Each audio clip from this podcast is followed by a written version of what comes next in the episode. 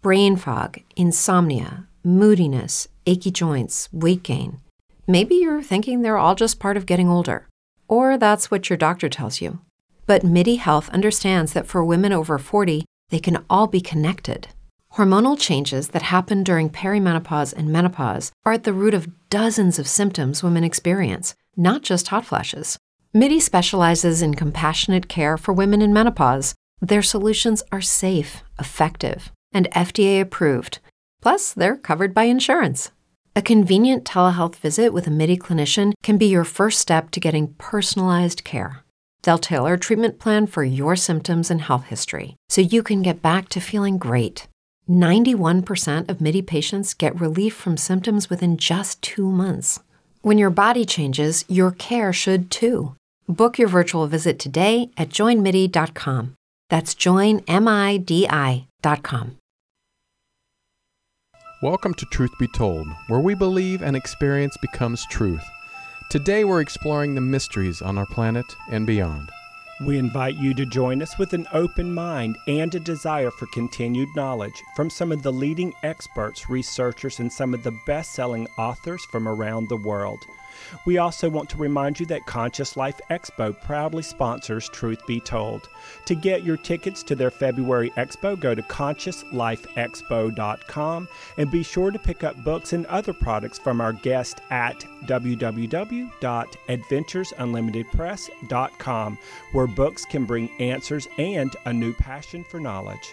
Today we go back to the beginning of mankind, searching for answers to questions that humans have been asking since Adam and Eve. The Anunnaki. Who were they, and where did they come from? Did they influence early man in a good way, or were they simply using humans as slaves in order to mine Earth's precious minerals for themselves? And finally, we're getting the answers to these questions and more with our next guest. Marshall Klarfeld is a Caltech graduate engineer who benefited greatly from his 50 year career in business and politics.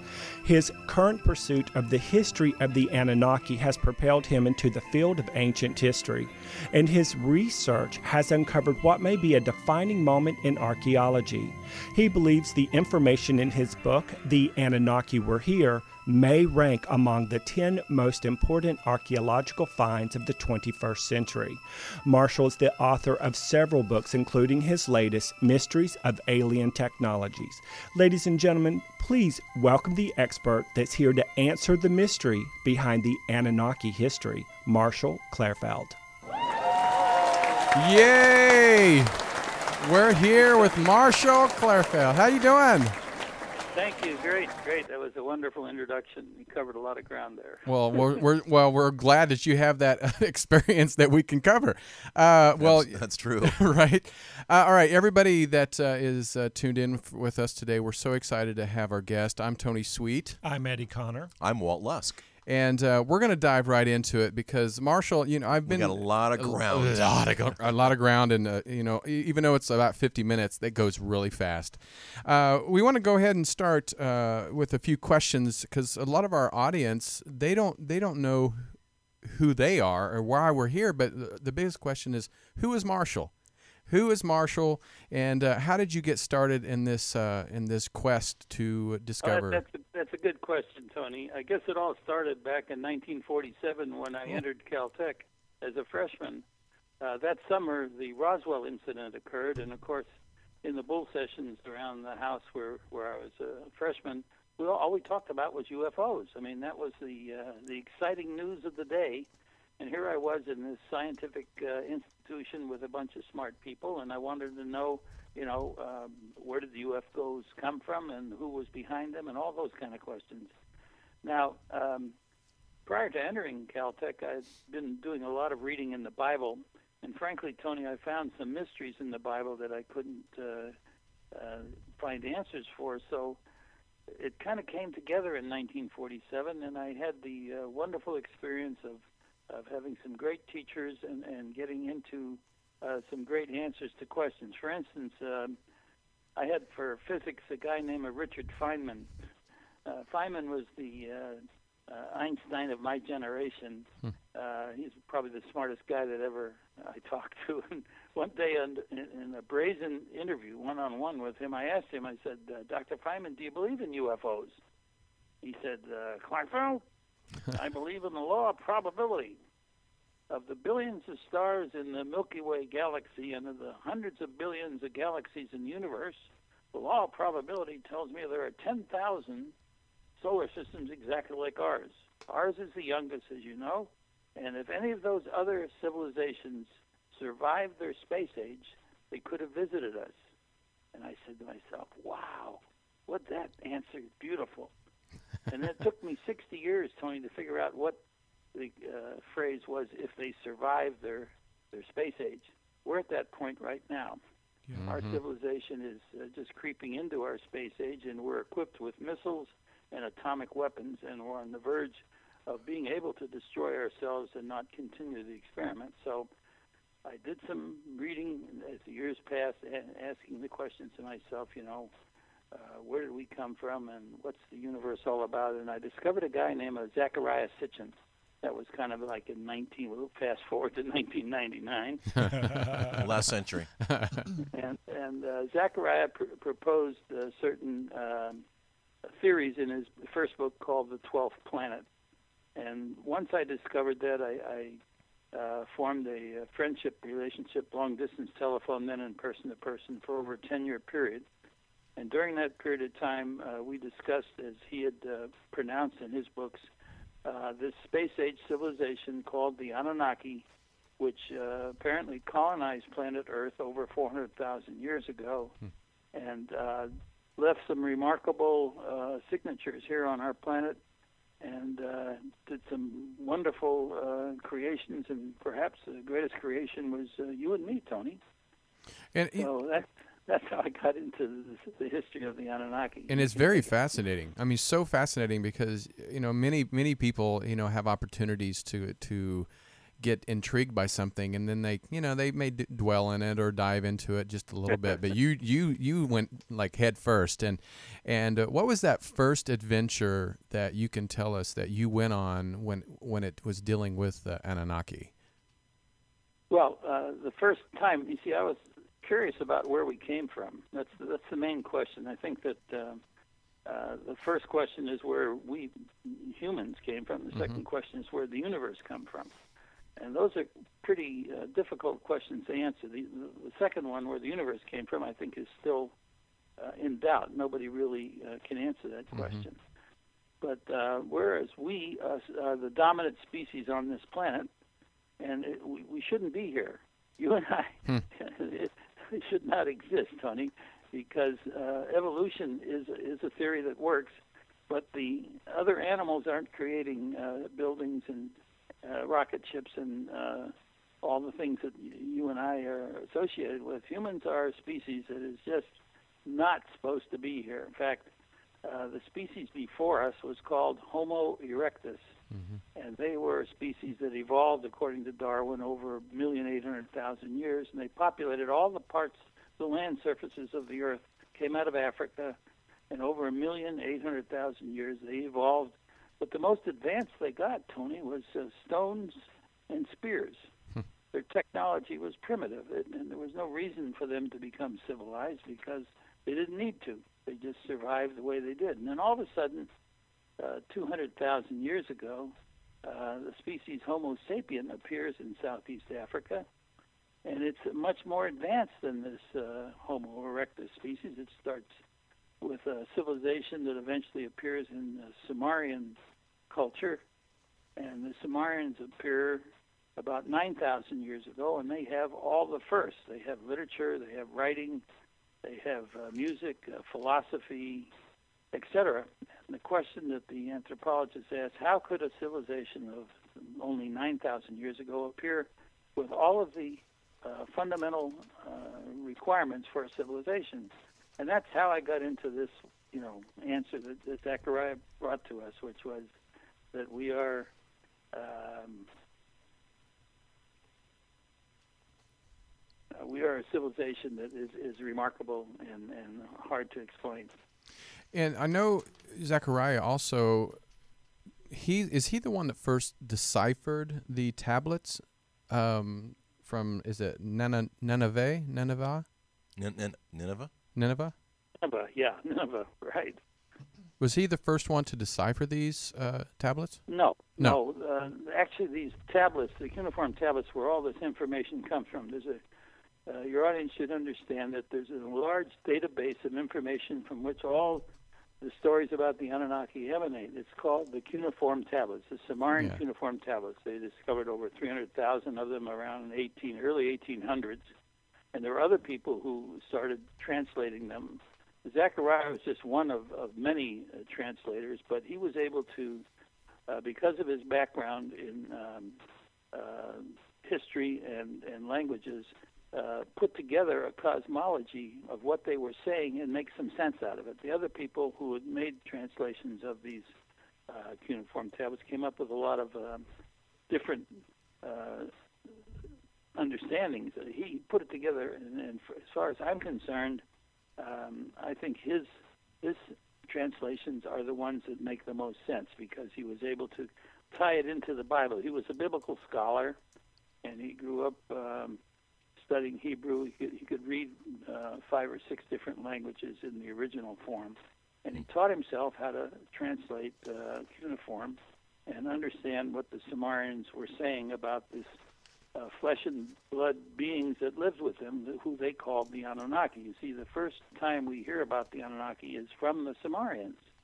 The Sumerians claim that they lived side by side with this space age civilization, and um, most of our information comes from that database. So, um, and Marshall, I am I come from a metaphysical background, and I'm very fascinated with the paranormal. I don't think of this as paranormal. I think of this as an actual reality, if that makes sense. And I'm curious. I have two questions. The first one is when you share this with certain people that are, let's say, uh, religious scholars and that sort of thing, what are Yes. you normally met with whenever they hear this information for the first time? Well, you know, uh, there are there are faith-based people, which are the ones that you're referring to, and I encounter them continually through my uh, lecturing and, and Mhm. conferences Sure you do. and so forth. And I I tell them, I said, you know, you, you should believe in your faith, trust what you've learned, but keep an open mind. Well And stated.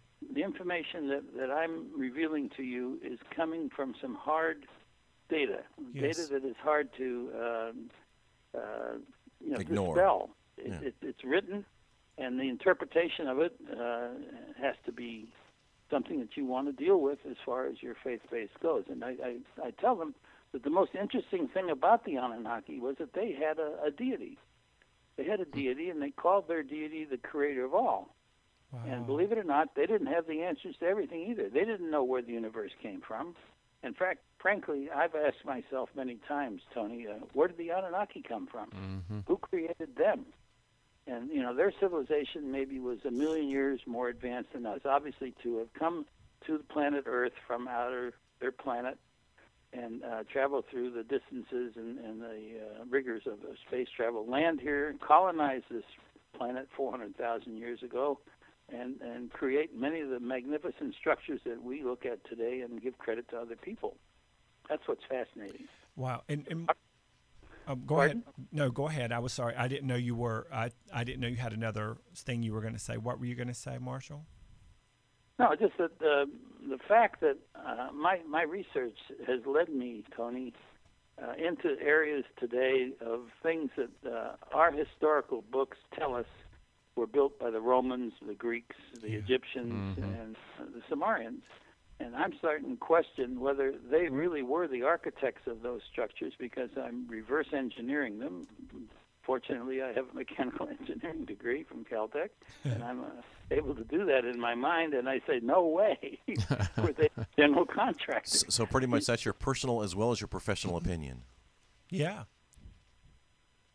Say again? That's your personal as well as your professional opinion. Yes, it's my personal and professional. Yes. And I, I, I, what what I do in my books, guys, is I put a lot of color pictures. I don't know if you've ever seen any of my books, but Yeah. they're eight and a half by eleven. They're kind of like a Life magazine, and they're filled with uh, hundreds of colored pictures. And I, I tell a story, and I say, you know, these are the facts that I'm reporting to you. I'm a reporter, a researcher, and you make up your own mind. I'm just telling you that this is what I see, and this is what I know from my my professional opinion uh, would be required to do this structure to put this thing together. And I just don't think the uh, local folks had that technology or the equipment to do it. Exactly. Wow, God, I, and I love Make that. up your own mind. I don't. I don't tell people to believe what I say. I say just open your mind and try to figure it out for yourself. Well, I mean, the mind is like a parachute. If it's not open, it's not any good. Yeah, you're going to be Mm-hmm. stuck in that habitual cycle where you're where you don't want to be, but constantly bitching about where you do want to be. um, and Marshall, I'm very interested about something I've heard through my studies for many many years about Atlantis and other civilizations as well, and Yes. I have heard numerous times about there being intergalactic kind of exchange programs, for lack of a better way to say it, in Atlantis and the Mayan and the Lemuria, et cetera, et cetera. What's your spin on that with what you know and with the Anunnaki? Okay, um, I. it's a very good question. In fact, Atlantis is one of the most interesting puzzles that most of us uh, try to figure out. Uh, I've done some research myself on it, but I know that if there was uh, a civilization, like say, project us a million years from now, or say 10,000 years from now, we are space age travelers. We go to another planet, and we find a, uh, a kind of a primitive Aboriginal uh, species there, and we, uh, you know, give them ten rules to live by and show them where, what the history of, of, of, of, of their civilization might have been. It's kind of a, a look back at what we are and how we got to where we are. You have to kind of uh, expand your mind to uh, believe that if what is said in the cuneiform tablets, the fact that they came here, that the uh, the space age civilization called the Anunnaki came here, and that what they did is they they built cities for themselves before there were for there were people. No, if they got here four hundred thousand years ago, where there were no Homo Yeah, I was going to say if if, you, if the Sumerians are nine thousand years ago and they've been here for four hundred thousand years, I mean, Yeah. that's a pretty big gap. Yeah, Yeah, and, and, and we know that the first skeletal remains, Mm-hmm. guys, of Homo sapiens is about 200,000 years old in Southeast Africa. Okay. So if you start there, Right. and if you look in, in the short time of 200,000 years, we're walking on the moon in 1969. We've advanced our tool making way beyond Homo erectus. I mean, come on, give me a break. How would that happen? Well, the pyramids Never- are supposedly ten thousand years old. The Yeah. pyramids. Mm-hmm. That's well, the you rumor. see, the, uh, if if the pyramids say were 10,000 years old, uh, there were no Egyptians 10,000 years ago. Wow, that's just so that that's one of Why those are we crediting them? I know. that's one of those wonderful common sense between the eyes bullseye slap you down and make you go, "Oh my god." Do the math. yeah, that's perfect. Thank you, Marshall. So well, these are the things that pop up as Do you do, the this math. research and, and you, you avail yourself of the information and you look at the timelines. You say, "Well, my God, you know, uh, we weren't advanced enough. We didn't have the tools." I mean, Absolutely- you look at the, absolutely uh, not. uh, the, Egyptians about 3,000, uh, 5,000 years ago uh, had copper tools. Copper and bronze were their tools. And the stuff that is built and credited to them is all made out of polished granite. You can't cut granite with copper and bronze. And, and a few of those, a few of the boulders that damn it was built were, were and you can't good fit size. it together. and You, you can't move uh, 10 ton or 100 ton blocks Yeah. of granite out of the quarries and down the river and into the various places they said they did this. So I'm finding all these fascinating stories that are kind of folklore. Yes. Right. And, Yes. and people, it, it's interesting, the ar- uh, archaeologists tend to repeat each other. They say, well, this guy said that, so I say that, and that must be what it is. but it isn't. Well, if enough In say it, it new must be true. Uh, Mysteries of uh, Alien Technology. I go into such structures as the uh, the Parthenon in, in Greece and the uh, Pantheon in Rome and the Colosseum in Rome, Mm-hmm. Right. and Machu et Picchu. cetera, and the, all the obelisks in Egypt. And I say to myself, you know, these things are remarkable in their uh, ability to have been carved out of solid rock, granite, and then moved a great distance and then put in place. So you're, it takes you're a lot of technology to do that. so you're implying they're hiding in plain sight. That's right. That's right. Well, and and also, um, if you're just tuning in, you're listening to On Air with Tony Sweet at ubnradio.com. And I'm Tony Sweet. I'm Eddie Connor. I'm Walt Lusk. And we're having a wonderful interview about the Anunnaki with Marshall Klarfeld. And I've been to Peru, more specifically to Machu Picchu, Huayna Picchu, the, and that sort of thing, Marshall, three times now. Each time that I have been there as an intuitive, as a sensitive, I've been able to just randomly, not deliberately, just have these spontaneous psychic visions of some of those gigantic boulders, like what you see at Sacsayhuamán and Machu Picchu, uh-huh. literally being elevated up by some force. It wasn't humans, in my personal opinion, and and locked in in some kind of like ridiculous labyrinth of stones interlocking each other that are gigantic, tons and tons worth of weight. And then I saw on your website and some of the things that you've done on YouTube about Machu Picchu. Give us just a, a couple of sentences or your perspective about the Anunnaki in and at Machu Picchu, if you don't mind. Okay, okay, fine. That's an excellent question. Um, in fact, I feature Machu Picchu in both my uh, recent books, The uh, Anunnaki Were Here and The Mysteries of Alien Technology, because it's a it's a, it's a structure that you know, lots of people climb up there and wonder about it and look at it. And I looked at it from a distance, and it looked to me like a gigantic set of washboard, all those terraces that mm-hmm. come down the mountainside in all different angles. In fact, I feature a picture of it in one of my books from the air, and it just looks like a gigantic washboard. And one day it dawned on me that the purpose of the Anunnaki, the reason they came to our planet uh, 400,000 years ago, was in search of gold. They needed gold to uh, solve a problem that they had back home on their home planet. They'd kind of burned a hole in their ozone leak, I mean, in their atmosphere. And like a spaceship, if you punch a hole in a spaceship, you're in trouble. Right. So yeah. they were in trouble on their planet. And you know, one of the solutions, uh, the only solution that they found would work was uh, powder gold and, and blow it up into the ozone hole, and it would help it seal itself because gold reflects the sun, and somehow that's a healing process for for ozone leaks. But they didn't have any gold on their planet, so they came to Earth and they mined their gold. Now, they were doing it before there were humans. Before, uh, for 200,000 years, they were mining gold in the, in the way that uh, we do it today, is to dig down under the earth, find a vein, and then go through all the process of, of banging the rocks and smelting them and, and refining it and getting the gold. But 11,000 years ago, everybody kind of agrees there was this great flood. And the Great Flood covered the earth with uh, miles and miles of mud, thick mud, which buried all of their mines and kind of cut off that type of supply. And it dawned on me that there was an easier way to get gold, which was to take the nature's force, which is nature in the spring runoff and the snow peaks of the Peruvian Alps, strips gold out of the veins and takes it into the rivers and brings it downstream. And if you could separate that gold out of the water, it would be a lot easier than, than digging for it.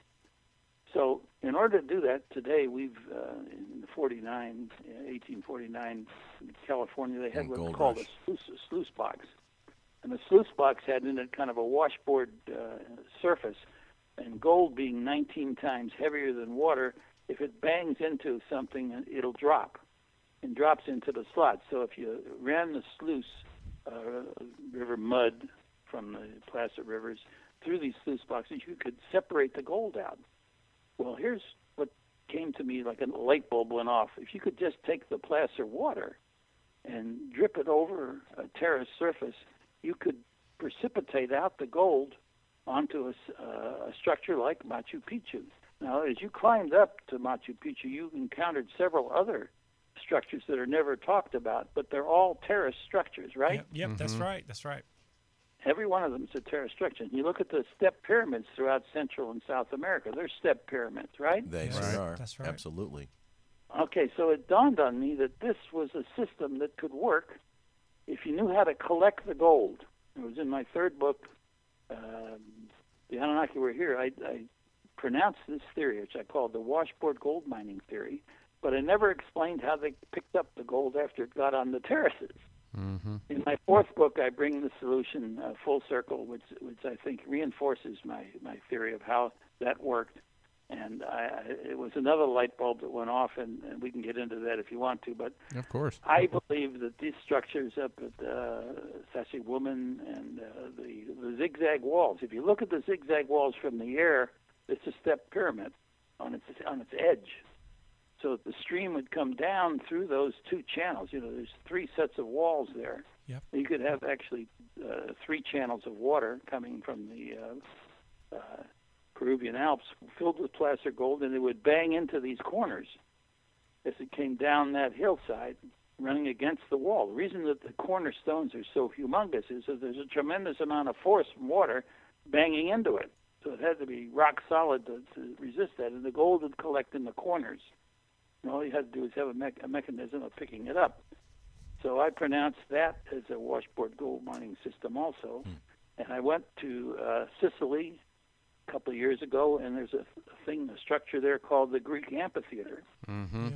Amphitheater is a bunch of terraces, and my research, uh, I was able to prove that that was originally uh, water coming over those uh, terraces because it was limestone cut out of a solid mountainside, uh, 450 degree diameter circular structure, but a bunch of terraces. And the key to that was that there were stairways in between the terraces, which were 12 inches high.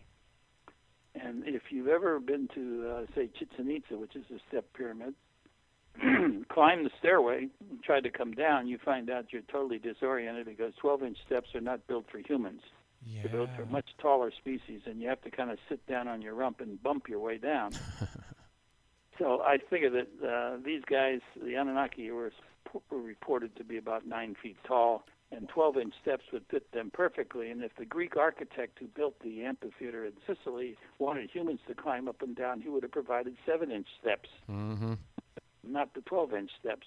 They, in fact, the Greeks covered them over with wooden stairways, seven inch wooden stairways, so that they could get people up and down into the amphitheater. So, in fact, they inherited this structure and converted it to their use. But it was not originally built by them. And just as Machu Picchu was not originally built by the uh, Incas, uh, I, I think archaeologists are, are just following each other when they claim that that was Inca construction. It wasn't. Uh, there are 12 inch steps in, in Machu Picchu, also built and carved out of the stone. And you ask yourself, this is a granite mountaintop that's been leveled. Part of the uh, main area where the where the meadow is is a, is a plateau that's been leveled out of granite. Now, we know that the Incas didn't have any tools uh, strong enough to to uh, uh, put a dent in granite. So how the hell could they have done it? Exactly. Is there? I want. I want to ask a question in Machu Picchu. When you were Yeah. saying the the water, how did they pump the water? From your from the Urubamba River, how do Yeah, they pump the gold to- from Yeah, the okay, river? good good question. Great Okay, question. uh, I have two theories that I can't prove them yet. I uh, intend to go down there and try to prove it. But pumping water is no big task. For if you have a, a space age civilization that got themselves to our planet from another planet, pumping true. water. was a piece this is true. Let's not let's not put that as a problem. But the, e- the easy way to do it is that the uh, uh, eastern side, where the river comes on the eastern side of that peak. If you look down at the at Machu Picchu, it's it's kind of a really uh, uh, sharp curve where the river comes and goes around the peak and goes down the other side, and it's, it's, the elevation is dropping, so it's at least a couple of hundred feet higher on the uh, front side of the uh, mountain as it is on the south side of the, Yeah. on, on the west side of the mountain, the east and west, let's say. So you could siphon it. It's easy to siphon water if it's higher and lower, or you could use you know whatever pumping system they had. But the secret of it was that you couldn't uh, run the water over the terraces at full speed. You had to have a controlled uh, pump so that the water would uh, go down in a, in a controlled mechanism manner so that the gold could precipitate out. Mm-hmm. If you flushed it down fast, it probably would just not you know, collect You a lot of it. To collect the the gold. maximum amount of gold, the water had to be controlled. And I'm sure if you look at uh, uh, pyramids like Chichen Itza, the pump house was at the top, and the water supply was in the uh, cenote, which is right next to it. And I've I've produced a picture in my book showing that when the water level, I was there in the year 2000, I think. I saw that video. what- yeah, it was great. The water level was up to the top, but now it's gone way down, and there's a huge uh, kind of a concrete wall with a hole in it, which I think was the entrance for the pumping. of that water because it's it's an underground river feeds that cenote and it's filled with placer gold and they just pumped it to the house on the top of the uh, Chichen El, El Castillo, I think is what they call that number, and then just poured it over the edges. Now, an interesting thing about that structure is that the stairways, there's four stairways on, on the four sides of the pyramid, right? Mm-hmm. And those steps are 12 inch steps, but they don't give you access to the terraces. Now, I produced the picture in my new book, which shows there's on the side of that stairway, there are climbing stones that protrude from the side of the stairway, and it gives you access to the terraces. And why would you put protruding stones all the way up the side of the stairway uh, for for looks? It's not as not as pretty as a smooth surface, but it certainly were climbing stones that gave them access to the terraces so they could collect the gold. That that is so fascinating. Because like I said, I was watching your your video on YouTube about you know the pyramid and the pump that that that eh, eh, you. Oh, the Great Pyramid. Yeah, I'm gonna go. Let's let's let's go to let's let's fly from you know where we're at to, to, yeah, the Great Pyramid because okay, that was oh, yeah. fascinating. I I mean you you can tell you're a brilliant man because this ADD person would could not even come close to that. And, and but well, it, it's so believable. It's so believable. Have, have theories of what went on inside. That was the most complex interior of any pyramid ever built. Mm-hmm. And let's say it was built 10,000 years ago. It had to have a function and a purpose. Right. It wouldn't have gone to the trouble of building all those chambers and all those passageways. And as I explained in my book, everything inside there is watertight. Right. In order to build watertight with stone, that takes some pretty clever uh, work. And they and people believe that the. Nile So I said, River well, was If it was, if it was watertight, they had to put water in it. And then there was a guy who uh, wasn't me, but a guy named John Cadman uh, figured out what the uh, hydraulic pulse pump was. It's Hmm. called the Pharaoh's pump, and I show that that Hmm. if you if you built a and there was a, a, a moat around the base of the of the Great Pyramid so that you could fill it with water and raise the water level up to the entrance, is about 36 feet above the ground. And then you had this descending passageway, which was a perfect chute Mhm. to make a, a hydraulic pulse pump work. And I have uh, in my lectures shown uh, how that worked. And the main feature of all the stuff inside the Great Pyramid is the Grand Gallery. And the Grand Gallery is a beautifully structured uh, corbelled ceiling. In other words, when you had these huge pieces of granite stone connected together and you built a vaulted ceiling like it, it's, it's an upside down pyramid.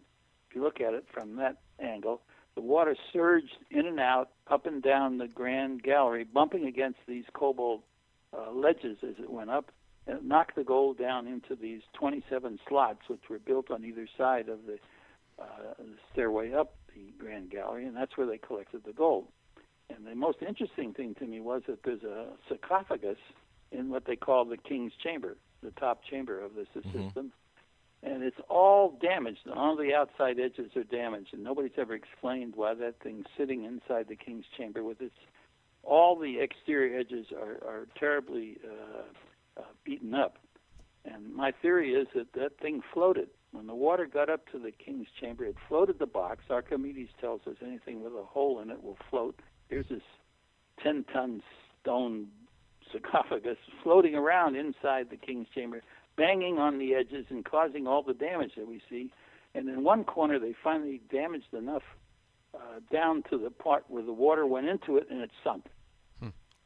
And I think that was the end of that usage. Uh, uh, one of the marvelous things, guys, about the Anunnaki is that they had multiple uses for everything that they did. hmm All their uh, edifices could be used in many, many ways, and, and they were very clever. And I think later on, uh, the interior and uh, the design was used for other things, and people have expounded on that. Uh, Chris Dunn has done a wonderful job calling it a power plant.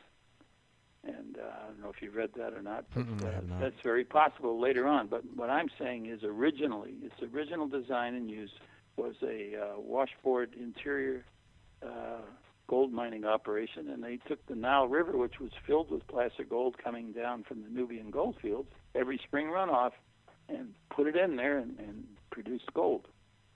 Well, That's so- my theory. Now, I, I want people to challenge that. I want people to come and attack me on that because I think it's something new that's been uh, never thought of before. And I'm pretty proud of having figured it out. But I'd like other people to attack me on it. And, and for those of you who don't know, um, thousands of years ago, the Nile is actually right next to the Great Pyramids. It's obviously moved due to time. So I mean, there's I mean that alone from a water source is you know straightforward in that regard. Well, they moved water around very easily. They were marvelous uh, uh, hydraulic engineers. If you look at the aqueduct, the Roman aqueduct Right. system, That was was amazing. incredible. Yeah. Yes. Uh, there's a bridge in France, southern France, called the Pont du Gard. I feature that in my new book. And it's a bridge put together entirely with precision cut stones and no mortar. All the arches, everything in there, and there's metal clamps inside of it that hold the stone together. The stones are not held with masonry, they're held by gravity, friction, and metal clamps. And it's stood there for 2,000 years across that river. Every other bridge that's been built across that river has been wiped out. So you got to ask yourself, how the hell could a bridge supposedly built by the Romans lasted 2,000 years and also acted as an aqueduct? Not only was it a bridge across the river, but it was an aqueduct, that brought water to a, a community called Nimes in uh, south uh, western France. And I feature that in my new book. Uh, Mis- by the way, if your audience is interested in seeing any of my books, they can go to my website, Tony, and that's uh, www.adamthemissinglink.com. That's what. Yeah. Yeah, we have that up on the screen right now, so people out there, yeah, great. make sure you guys There, check it the, out. the first page will tell you the story with a little video I've posted on the first page. But you go to the second page, and there's a selection of uh, books there that are available as ebooks, available as hard copies, and also available as Kindle books. And for you and multiple choice.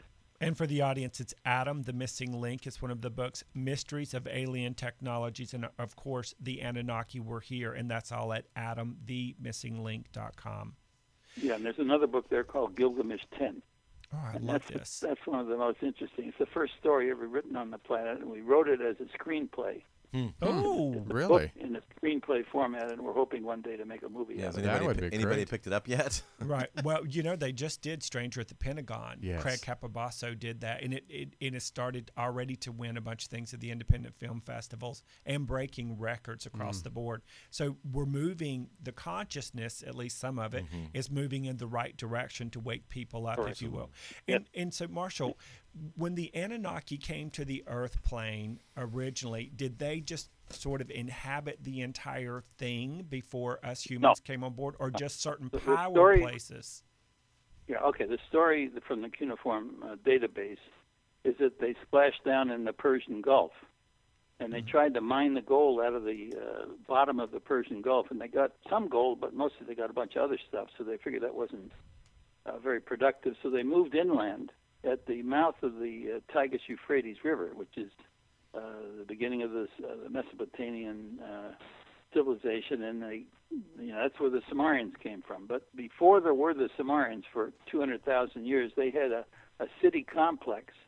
Uh, Sitchin describes it very uh, vividly in his book, The Twelfth Planet, and there were uh, 10 or 12 cities which he calls the olden time. They were just Anunnaki cities, and the Sumerians produced an interesting uh, document called the Sumerians Kings List. And in the Kings List, they named the kings and the length of time that they were uh, in their kingship in this uh, city complex, which was in the uh, Tigris Euphrates complex. And it wasn't until after the Great Flood, of course, that was all wiped out in the Great Flood, that uh, that was 11,000 years ago. About 9,000 years ago, we we or nine to 6,000 years ago, you get the Sumerian civilization in that same area, and these are human uh, civilizations, but they're cohabitating with the Anunnaki. And this is what's fascinating about the book Gilgamesh 10. We wrote a story where we project you backwards 4,600 years into the city of Uruk, where this king, who, by the way, is two thirds Anunnaki and one third human, he's a hybrid, Oh, and he, he's rattling around with the Anunnaki and humans. It's a fascinating look into what the history would have been like at that time, and we, we are very proud of that book.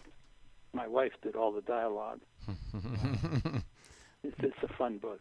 It's a fun book. Yeah, anyway, No, uh, what we've done is we've produced uh, these four books, which are, as I say, Life magazine format, eight and a half by eleven, filled with lots of colored pictures.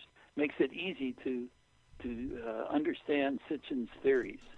Sitchin was a brilliant scholar. He wrote 15 to 20 books, I think, but they're hard to read, frankly. Right. And I told him that. I said, Zecharia, I had this 10 year relationship with him. I said, you know, do you mind if I produce a book that explains your stuff, but it's in kind of a picture format, like Life Magazine? He says, Marshall, that sounds like a good idea, but I want you to be sure to, when you use any of my stuff, you say, by permission from Zecharia Sitchin. I said, of course.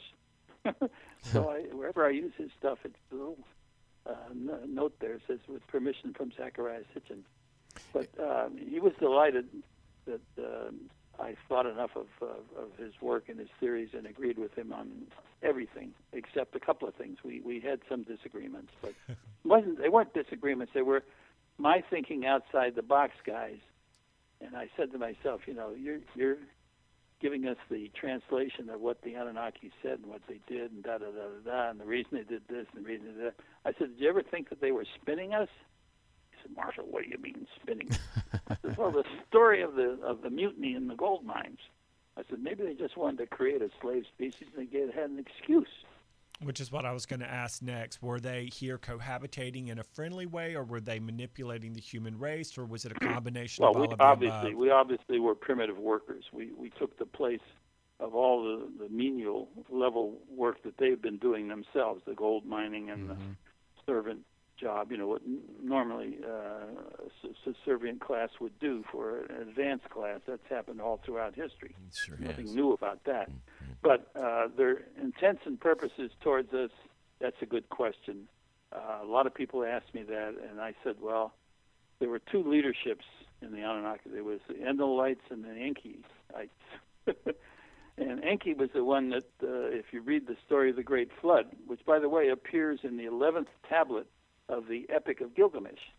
That's what's fascinating about that story. They tell you what really happened uh, during the Great Flood, and before and after and during. And it's not the same story in the Bible. No, it's the, story that appears in the Bible of Noah and the ark. You've got to ask yourself your question: How could uh, any human being build a, a ship large enough to contain? Right. But- and it was very more general in the Bible too. It was just kind of like basic the the, the, okay, the well, that cliff one of the notes. Well, that answer, by the way, is explained in the book. Yeah. When Wow. I- When I retell the story of the Great Flood in Gilgamesh 10, you'll get the real facts about what all happened. And of course, the people who uh, wrote the Bible, the, the stories there came from the cuneiform uh, database, but they didn't have the technology in their minds or the advancement to understand certain things. So they used and presented it in what they understood. Oh, And, uh, that that's how we got those stories in the Bible because they weren't advanced enough to translate what technically was really going Hmm. on. so whenever they're talking about starships and spaceships, it's something they had never known at that point. So they described them as suns and stars moving across the sky. Exactly, or or as chariots. You know, Wow. um, von Daniken contributed the first book in 1964 Chariots- called Chariots The of Chariots of Gods. the Gods. Mm-hmm. And they were celestial uh, vehicles, and uh, some descriptions of them came into the Bible. And by the way, guys, if you go to chapter uh, in Genesis, uh, go to Genesis 6 4, and you'll see that the Nephilim, the word Nephilim, were upon the earth in those days.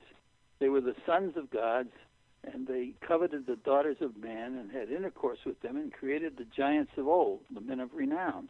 Hmm. And, uh, you know, you got to ask yourself, who the hell were the Nephilim? that that this I mean because this is those, fascinating. those are the This stories so that we get from the cuneiform database. It tells about the intermarriage. I mean, uh, Gilgamesh himself, his, his mother was a uh, Anunnaki queen, and his father was human, so he was two thirds Anunnaki. Hmm. And we have guys like Atlas and, and Hercules and all these giant humans that were so strong. They were hybrids. And we only have like five or six minutes left, Marshall, but I have this really interesting question for you. When do you think we will continue to find proof? I know we found proof of some skeletons and some ruins and different things like that, but when do you think um, it will be more available so that the, the human race will stop and go, okay, I get it now. We have proof. Let's let's expand our consciousness in our That's lifetime. a great, or great question, and I'll tell you that's why I write my books. It's in my books. In other words, what I've done with my books in a subconscious way is given the evidence, the factual, physical evidence here on planet Earth, that could not have been done by humans alone. Wow, we love Too much that. advanced technology. So if you put it all together and connect the dots, you've got to come away with the, the, the answer that you're asking me is, you know, who did it? It wasn't us. And obviously, It was an advanced civilization that did it, and what it, it reinforces and, and proves, I think, the stories in the cuneiform tablets that they were here. They, the Sumerians called them uh, flesh and blood beings, and they described them, and they uh, wrote about them, and they they said everything we have was given to us by the Anunnaki, which means all their technology that uh, appears mi- miraculously out of nowhere. You know, people come out of the caves; they don't have uh, philosophy and music and literature and and all that stuff, uh, astronomy, astrology, like the Sumerians did. So you got to ask yourself, well, where the heck did they get it? Well, they tell us they got it from the Anunnaki. It was technology transfer. And then when you take my books, all my books, and you look at all the evidence that I presented that is physically here, that you can go up to and touch and feel and climb like you did at Machu Picchu, and then you got to ask yourself, well, how the hell did this happen? And you know, the locals couldn't have done it; they didn't have the tools or the knowledge of how to do this. So some more advanced civilization had to have created it for a purpose. Now I've given the purpose. The purpose was to collect gold, mm-hmm. and I've figured out how it was done.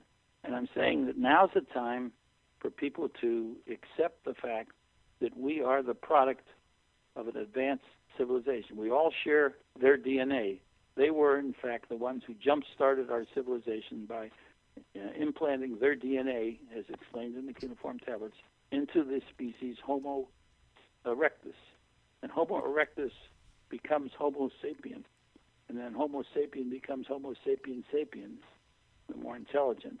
And if you trace all that through my books, I explain it very simply with pictures and uh, supportive evidence. All the physical evidence you would need is in my books, and you have to make up your mind that that's really what happened.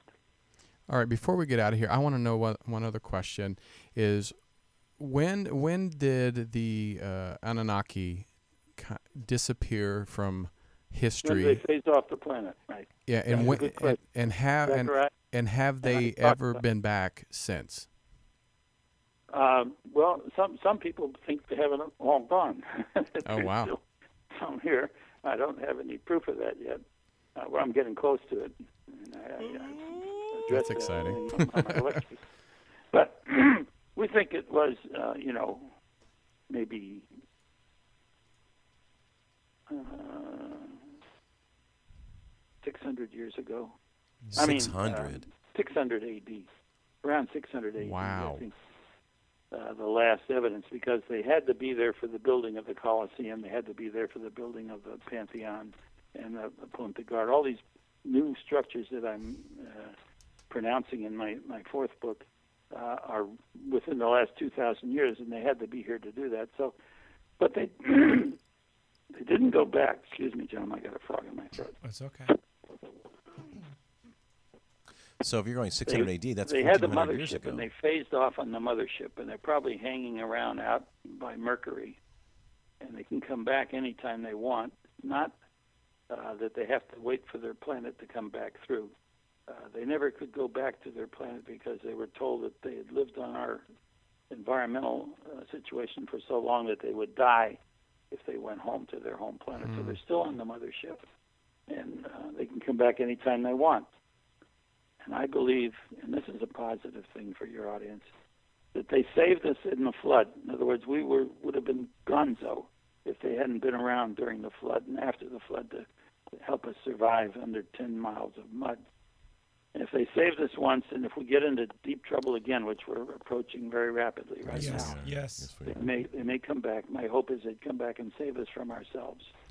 And obviously, they're obviously they're not the only beings out there that have come back and forth from the Earth plane. Is that your opinion as well, Marshall?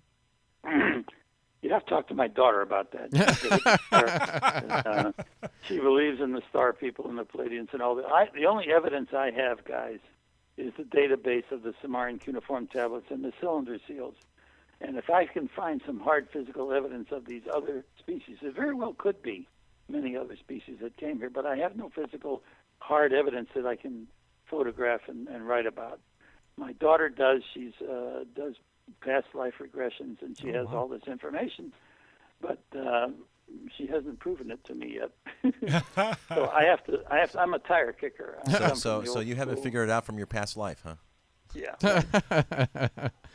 Well, we're it's we're uh, pretty much out of time, and everybody, this is Marshall Klarfeld, and you need to go to adamthemissinglink.com, pick up these books. Uh, you can also go to Amazon, but these are fascinating. It, these are going to expand There's your a better deal on my webpage. The Well, then- prices are better than Oh Amazon. Oh, well, then Yeah. then go That's to where we want you. there to it go. is. adamthemissinglink.com. And it's been such a pleasure, and we want you to, you know, say it on air that you'll be back as a guest again. We, Oh, we would please. Well, I'd be happy to, Tony, anytime. I think this is information that needs to be disseminated. You guys are doing a great job in bringing out the truth, and the truth will set us free. But we need to have everybody uh, telling each other what the real truth is, and I'm just one little cog in the wheel trying to do that. And I appreciate the exposure, and I'll be happy to come back. Well, the other thing too, Marshall, is we can tell that this is a passion for you. It's a purpose for you, Mm-hmm. and that once you leave this earthly realm and you're up in non-physical, looking down, you're going to be like patting yourself on your invisible shoulder, going, "I did good, waking those humans up." so thank you for that. Well, Yes. thank you. I think that uh, you know I've had a lot of things happen in my lifetime, but this is I've got the time now. I'm at the uh, closer to the end than the beginning, so I want to use what time I have to help spread uh, this information so people can understand. And hopefully, once we understand that we're all brothers under the skin, we all share the same DNA. We shouldn't be killing each other. Amen. That's in the right. name of my God's the right God, et cetera, et cetera. Thank well, you. thank you, sir. Thank We appreciate it. And uh, You're welcome. go get the books. We love you guys. And uh, we're going to take a quick break. And when we come back, we have Ross Hamilton. Don't go anywhere. Thank you, Mar- uh, Thank Marshall. you, Marshall. You're welcome. God bless. All right, we're going to take a break. I'm on air with Tony Sweet on UBN Radio. We don't want you to go anywhere. So Don't touch that dial. That's right. Touch the dial. Be right back. Touch it. Touch it hard.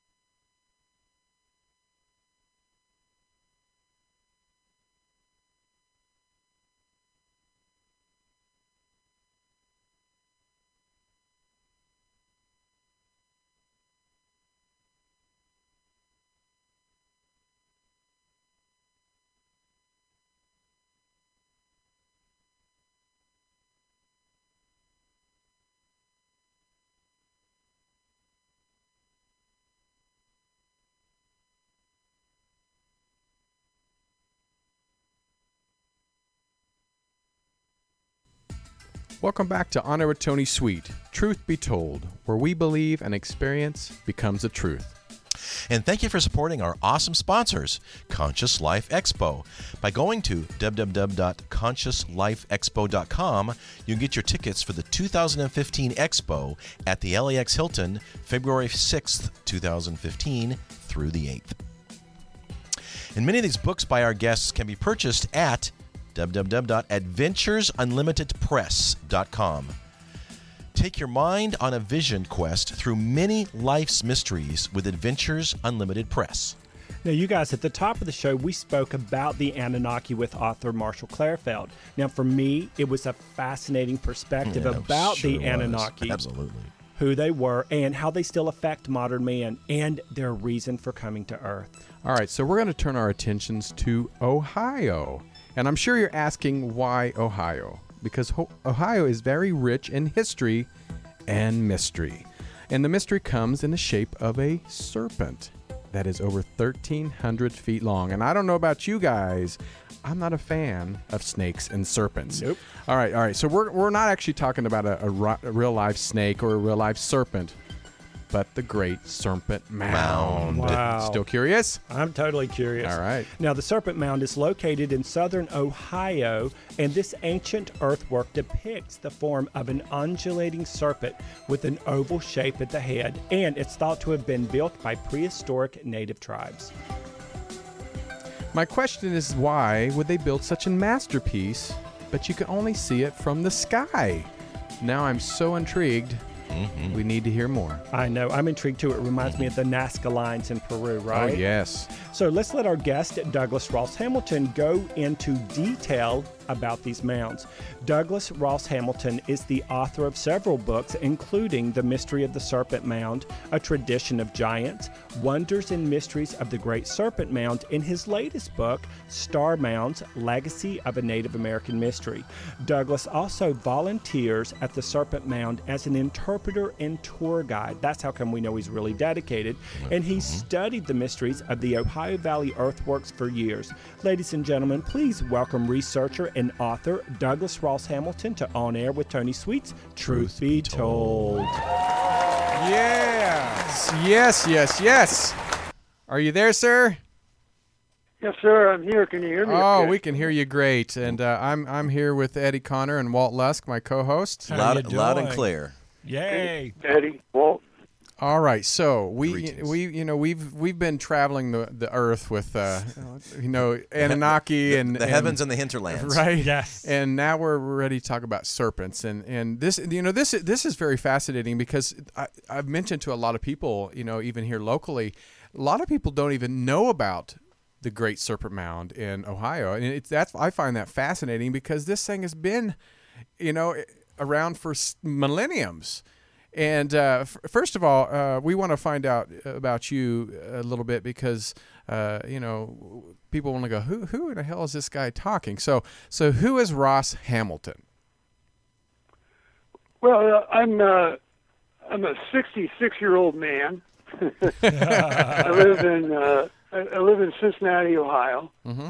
uh, with my spouse uh, Leslie, and uh, we, uh, as the uh, as the as the fellow said, uh, we volunteer a lot and work at at Serpent Mound uh, State Memorial, which is a uh, uh, probably at least 2,500 year old effigy to a serpent that was thought of by most archaeologists and early settlers originally as something that was left here by Atlantean visitors. Wow. Uh, all surrounding, all surrounding the serpent, there are a number of um, of mounds, most of which are burial mounds, but Right. a select, I say 70 or 80 of them were not burial mounds. They were temple structures that were composed of earth and stone, just like Serpent Mound. Now, recently, after you know the whole the whole area has been picked over for for such a long time, recently we've been able to apply new technologies and discovered uh, that magnetic anomalies uh, and electro electromagnetic anomalies gravitational anomalies uh, have hindered um, archaeologists and uh, and other researchers from discovering that the serpent had a, a north orientation. So it wasn't until 1987 that uh, the the true north orientation was discovered uh, through computer uh, uh work. And um, uh, an alignment with the present pole star Draconis was established. And then the proverbial crap hit the fan, and uh, we began to no longer see the serpent as a primitive mud sculpture that was made by a group of people that we don't know that much about because they lived so long ago. But assuming, of course, that they were uh, primitive and uh, didn't have our sophistications, it uh, has been taught to school children for a very long time that the serpent was. Uh, uh, pretty much a Stone Age relic of, um, of a, um, a culture that had no uh, knowledge of any real spirituality. So the, the North Line changed all that for several reasons. First of all, it showed us that the serpent's coils, which go out to the right of the serpent mound, mm-hmm.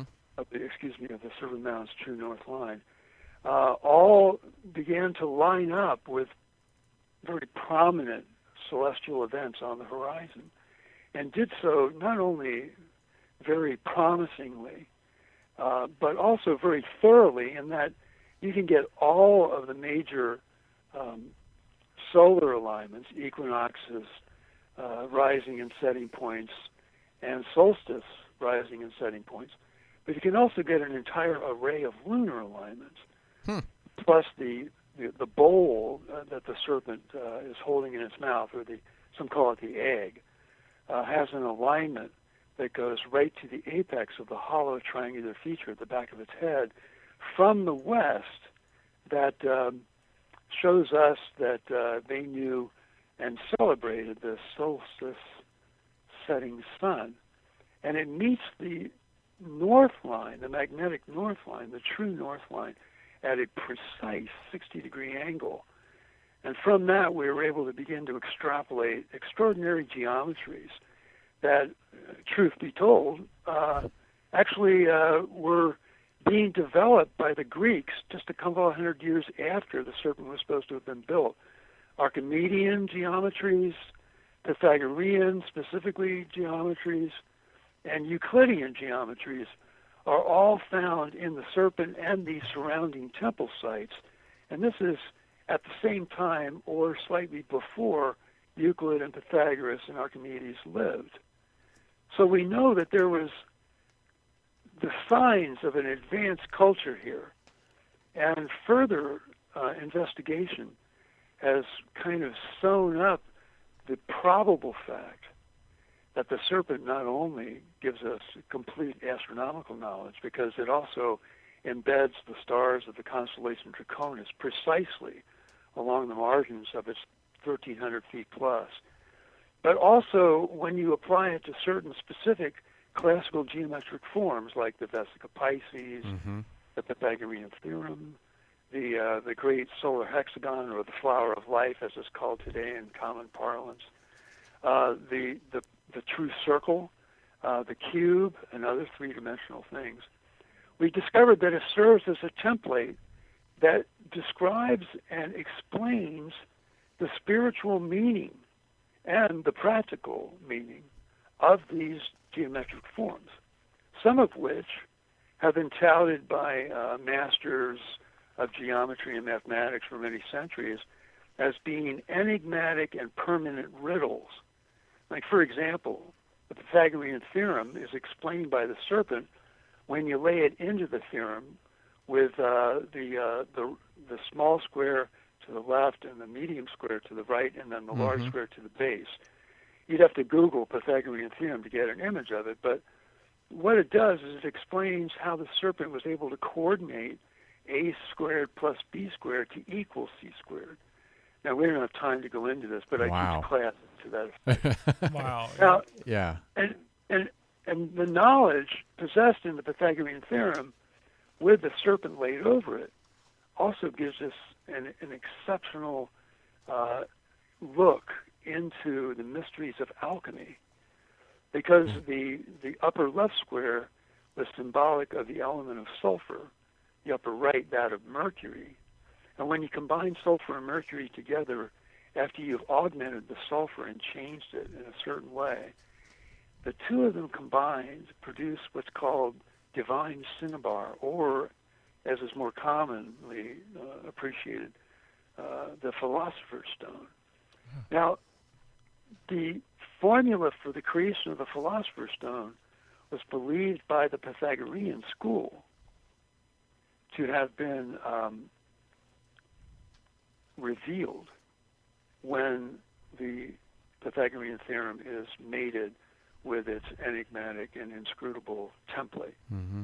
But that's just one of them. And if you place it into the uh, into the tree of the flower of life, which uh, introduced again, reintroduced, uh, it fits precisely and kind of weaves in and out of the 20 of the 37 points internal to the flower of life, and uh, and the 24 points on the outside uh, seem to resonate with those 37 internal points to give us a sort of numerology that corresponds to many of the visionary phrasings in the Revelation to John. And that's all part of the books. And I go right. into great detail on these. So, but again, the the geometry is only one aspect of what the serpent is speaking to us about. And so the astronomy, the stars, the sun, and the moon are all there as, as though the serpent were made to collect all the light of the stars and the sun and the moon, because all the rays of these heavenly bodies intersect with the serpent, along with the magnetic body of the earth being aligned to the to the magnetic poles the way it is. And so we can truly say that the serpent was an advanced piece of astral architecture that may have held the secret of a sort of um, universal figure that was enabling the ancients to not just prophesy, that's, that would be a term we would apply to it today out of a mystical sense that we still seem to possess from ancient Greece, but, but also to elucidate the mysteries of life itself. Because what we found recently is that, and I showed this on the Ancient Aliens program, they were kind enough to do some illustrations for me, some, some um, yeah, I saw it. It was great. Yeah. Um, some cartoons, I guess you would say. uh, animation. Um, animations, yeah.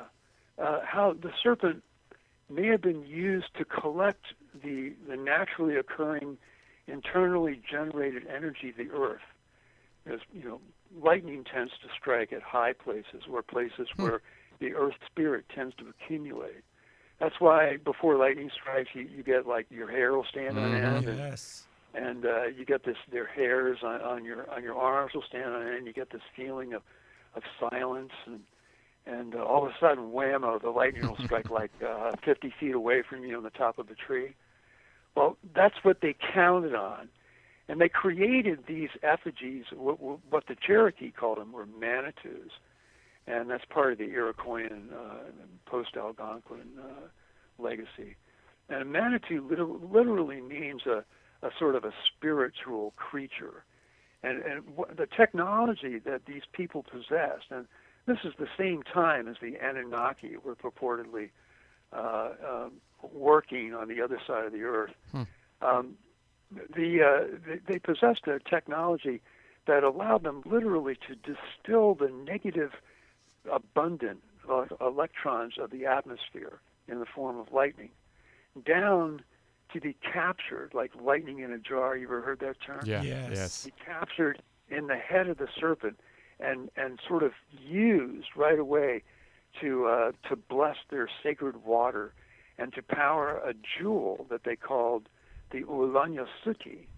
The uh, Cherokee gave us that term too. You can find that in Mooney, who worked for the Smithsonian in the late 19th century, in his uh, Tales of the Cherokee, or just the Cherokee, I believe his book is.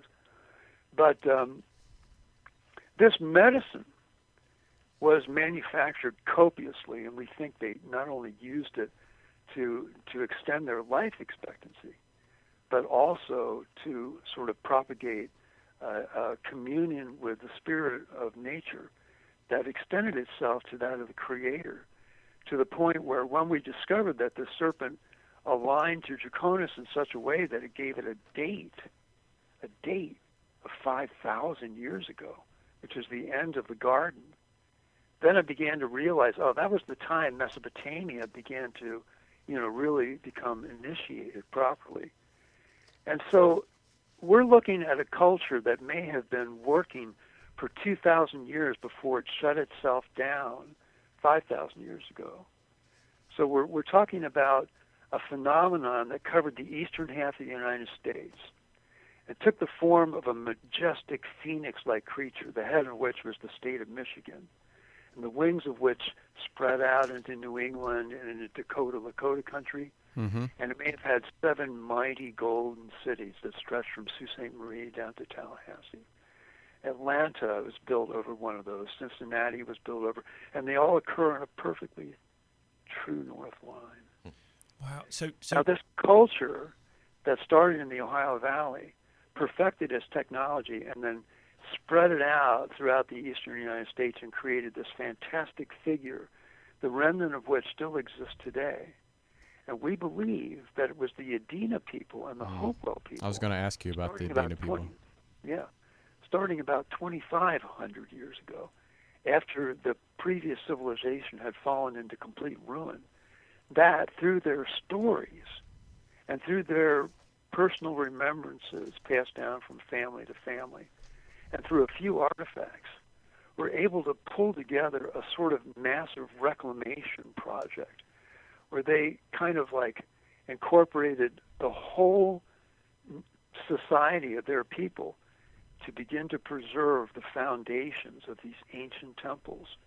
And they did so with great love and finesse, so that the measurements and the geometric principles inherent in these foundations, um, thanks to a few maps that were made in the late 19th century, uh, early 19th century, actually, it continues to the late 19th century, uh, we've been able to extrapolate that these people had advanced knowledge that even the Egyptians and the Greeks didn't possess.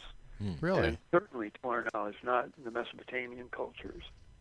So, um, Native American legend, as sparse as, as it's become because of disease and relocation and other prejudices that were fostered on the people, relates to us that they believe their ancestors were gods and that they had the power to live in the sky while living on the earth. And that they had the ability to move from site to site as quickly as we move from uh, place to place in our dream stuff, you know, like the Aborigines talk about. And they created fascinating. this stuff that they called mana, and it got degenerated into the term medicine and became synonymous with love for the living native people. And that it was through the creation of love between people that the, the tribes that we found when we uh, came here in the late uh, 1400s uh, were, were able to communicate um, that, um, that, that the essence of life and the essence of brotherhood is that which their ancestors, going back many thousands of years, were actually able to synthesize external to themselves in the form of living, vital force that caused the trees and the plants and very rocks to become alive with life force. And so their science was that of the creation of the Manitous. And we have evidence for a number of them within some of the foundation areas of these ancient temples, some of which were thousands of feet across, embodying these gigantic circles and squares and so forth. We recently, I think you recently had Gary David on your show, and he visited Yes. us summer solstice. We had a great time, and he was able to uh, put together more of these mysteries, which we're just now discovering. But we believe this. I do like the dialogue, but let me just say one we love it. No, we're I'm we're here to learn. It's, so it's all good. yeah, we're here to learn. Okay, all right, cool, dudes. uh, we believe that the phenomenon that reserved itself and became a myth that was inherited by the Greeks and given back to the world about the phoenix rising Mm-hmm. occurs not once every 700 years, but once every 7,000 years. And the whole earth comes into a thousand years of regeneration and, and enlightenment. And then for another thousand years, the phoenix drops its wings and returns back to the form of a humble little worm after it immolates itself in a nest that it prepares. And we feel that the Serpent Mound was the worm of the ancient phoenix that came to life 7,000 years ago, grew up to become a great symbol of peace and democracy and interstellar trade. We think these people developed the etheric principle enough that they could trade with other planets for a short period of time. Hmm. And this is only 7,000 years ago. Well, you say there's a seven thousand year uh, cycle, right? Yeah. Okay. Well, when's the and- next one start? It starts 2012. The new cycle Oh. starts in Oh. 2012. 2012. So we're Oh, going we to be moving in according to what I consider to be the prophecy of the Phoenix Rising. We're going to be moving into a thousand years of prosperity right now, while we will see the return of the gods, and also the the great the greatest of all the gods, the one who came and incarnated, you know, the great messianic personages that came and incarnated to keep mankind in, in hope and peace. They'll all be coming back in, in their forms. And we'll see this great country reemerge, and it'll produce so much of this universal life force medicine that it'll be able to export it to the rest of the world, and there won't be a dark mind left. Well, it's interesting because the the the Mayan calendar talks about that as well, and sort of in that general vicinity, an age of enlightenment. Yeah. And this, I think, this is what people want to hear too, and we need to hear because we want it so bad. Well, a majority of us do. Uh, I know, you know, the Serpent Mound is very, a very spiritual place. Uh, there was tens of thousands of, you know, burial grounds around that. But I want to know, on a personal note, what was the first? What was it first like to drive up the first time you ever saw the Serpent Mound? What did you feel? What did you see? What did what? I mean, what did you have any? Did you know, feel fun? visions. You know, Re- your uh, reactions. Yeah, your reactions to what it was like to pull up for the first time. Great question. Well, the, the, it was actually the first few times it got more intense because you can't go to the, to one trip there.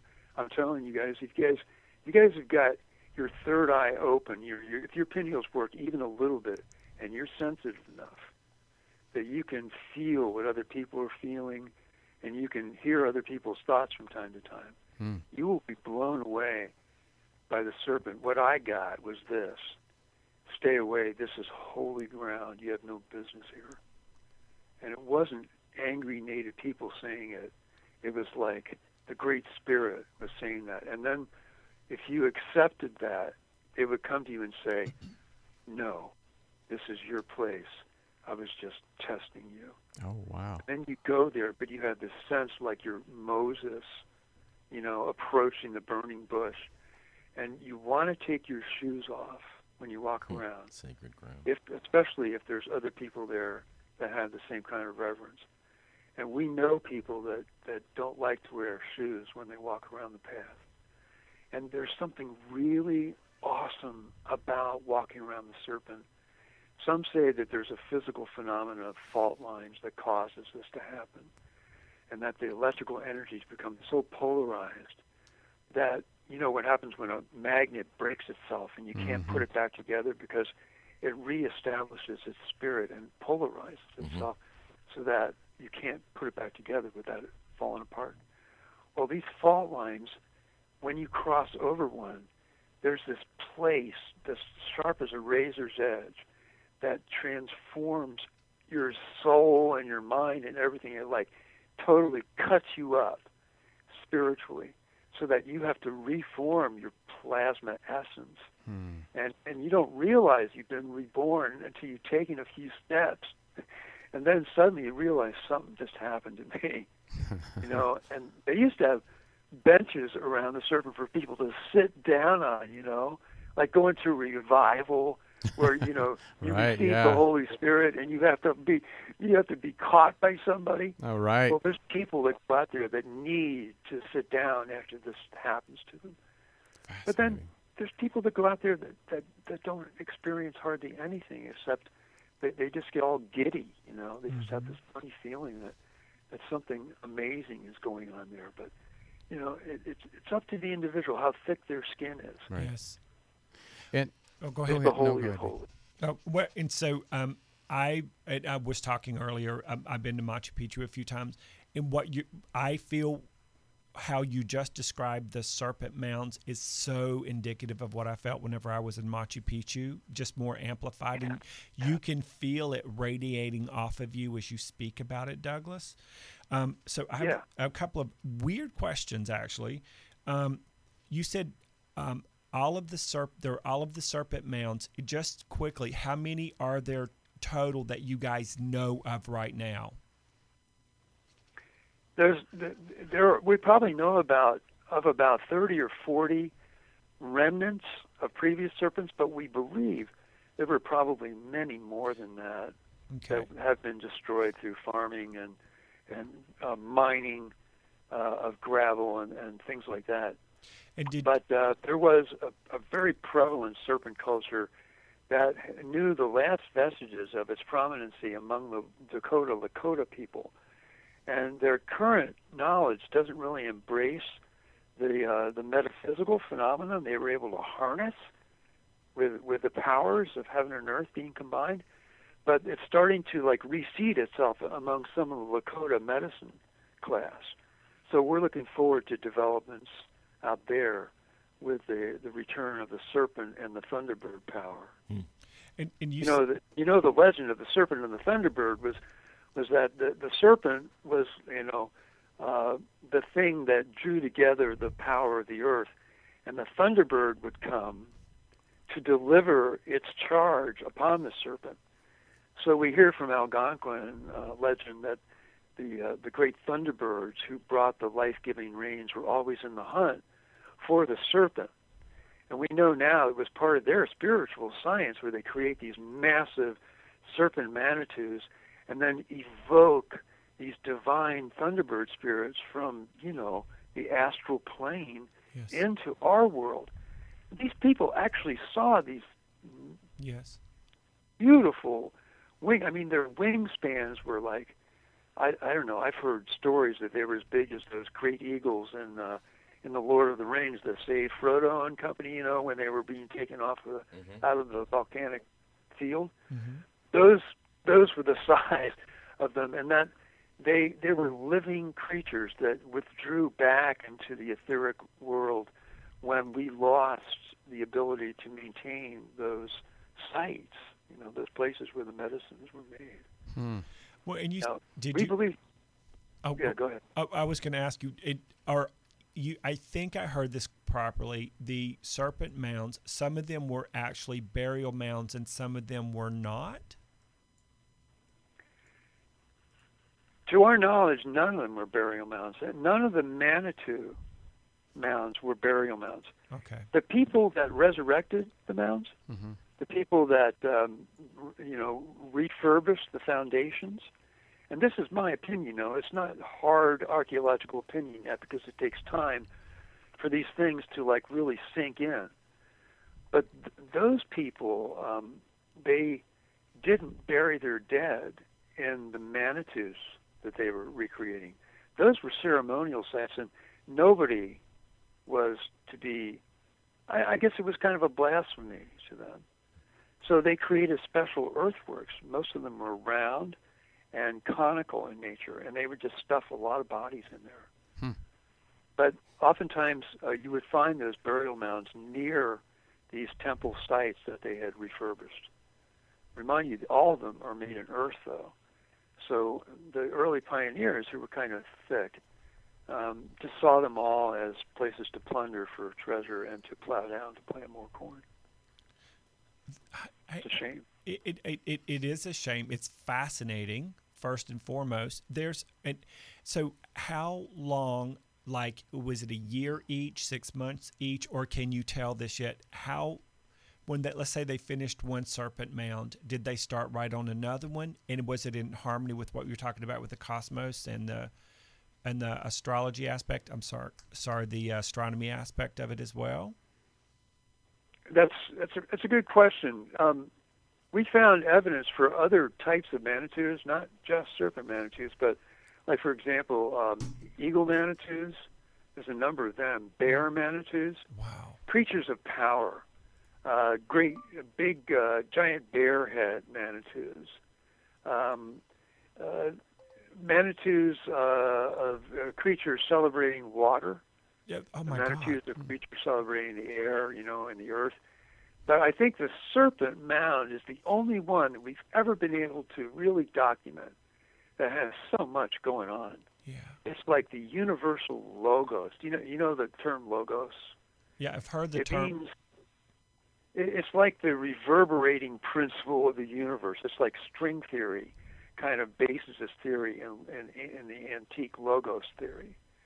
Logos is the word of the creator. It's the vibratory wand by which the universe was created. The atoms were kind of shuttled or sort of vibrated into existence.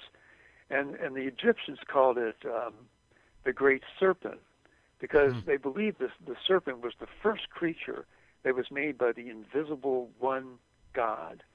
And with the, that wand, that tool, the entire universe, or the basis of the universe, the proton, with all its subparticles, was made. And then a multiplication ensued from the mouth of the serpent. And not only did the, did the basic proton emit from the logos or the mouth of the serpent, which is really just a form that that's been given to something that's formless in a, in a manner of speaking, but also the souls of things, the life force principle itself was regurgitated from the belly of the serpent. And so we believe the serpent was held in the highest veneration by these people, but that when um, the phoenix closed down and returned to the form of the worm, of the serpent, Tolkien likes to call the worm, uh, the serpent a worm, or dragons a worm. Um, the, the, the people's mental outlook began to deteriorate in a, in, in a way that uh, once the medicine is taken away from people, they could no longer sponsor their internal mechanisms to to regenerate in the same way as what the plants and the trees that were being nurtured by this life force essence, which permeated throughout the land too, um, could sustain. So um, we see a, a gradual deterioration in the memory, the physicality, and the spirituality, as well as the intellectual capacities of the human race, starting about 6,000 years ago. Well, you know, And that's why history history seems to have begun, especially Western history, about five to six thousand years ago. You know, around the same time as uh, the people over Mesopotamia were worshiping the Anunnaki. Uh, the Anunnaki were just one race that visited us That's in right. those days. Right. There were probably hundreds of different um, um, uh, peoples that came and traded with us. Now, the Anunnaki may have traded for gold, but I seriously doubt that they were enslaving people. That's just my opinion. But, um, you know, when these myths get passed down, it's like whisper down the lane.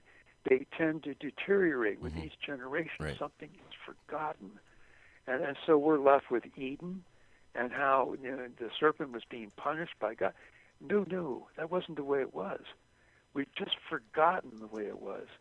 And, and when this system comes back to us, we'll have the etheric principle restored to the very air we breathe, and we'll be able to identify the so-called UFOs we see on the margins of our vision circulating throughout the skies around the world as really kind of cargo craft and pleasure craft of people who live in the etheric plane of this planet.